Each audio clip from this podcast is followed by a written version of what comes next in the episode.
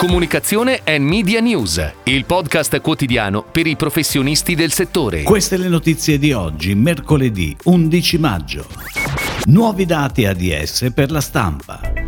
Mulino Bianco racconta la carta del mulino. Pigna dedica una collezione a Jannik Sinner. Grey e Mediacom si aggiudicano la gara per il lancio di Olibet.tv.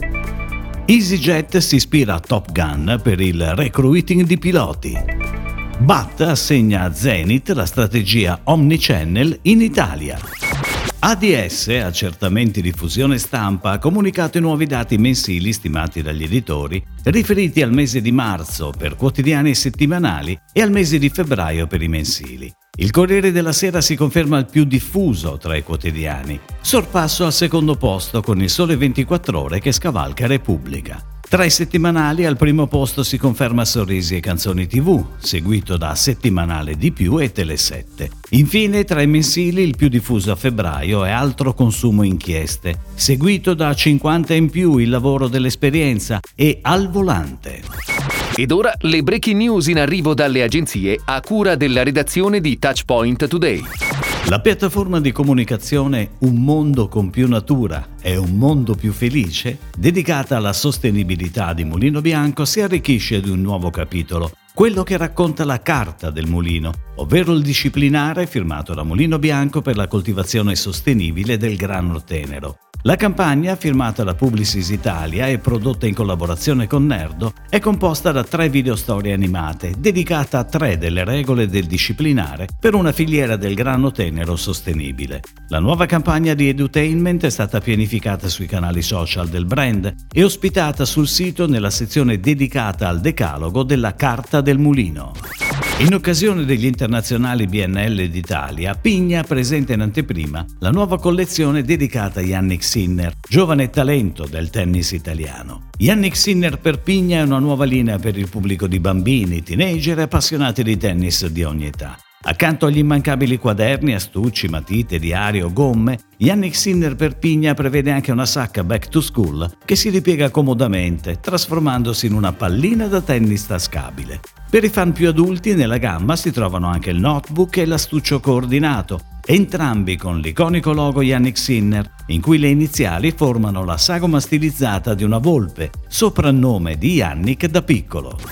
Dopo una consultazione che ha visto coinvolte diverse strutture, il team congiunto Grey e Mediacom si è aggiudicato la gara per il lancio di Olibet.tv, la nuova piattaforma online partner ufficiale della Fiorentina Calcio, dedicata all'intrattenimento e all'approfondimento sportivo. Grey ha curato la strategia di comunicazione, lo studio del posizionamento e la campagna creativa. Mediacom la strategia media che include TV, digital, community, oltre allo sviluppo editoriale dei social e dei contenuti del sito. La campagna è on air dall'8 maggio.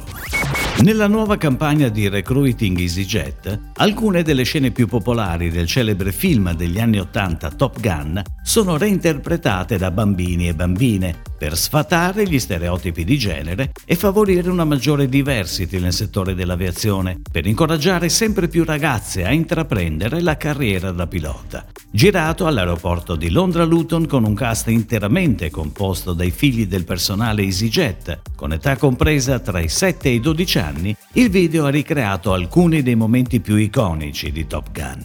La campagna di reclutamento è stata lanciata a livello europeo in vista del debutto nelle sale cinematografiche di Top Gun 2, dove appare per la prima volta un pilota donna.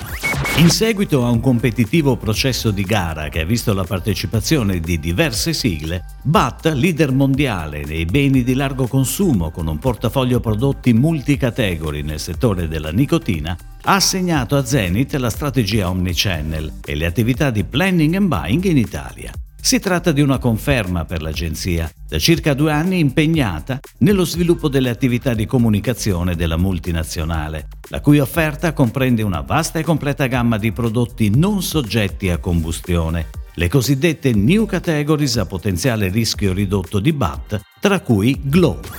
Si chiude così la puntata odierna di Comunicazione and Media News, il podcast quotidiano per i professionisti del settore. Per tutti gli approfondimenti vai su touchpoint.news.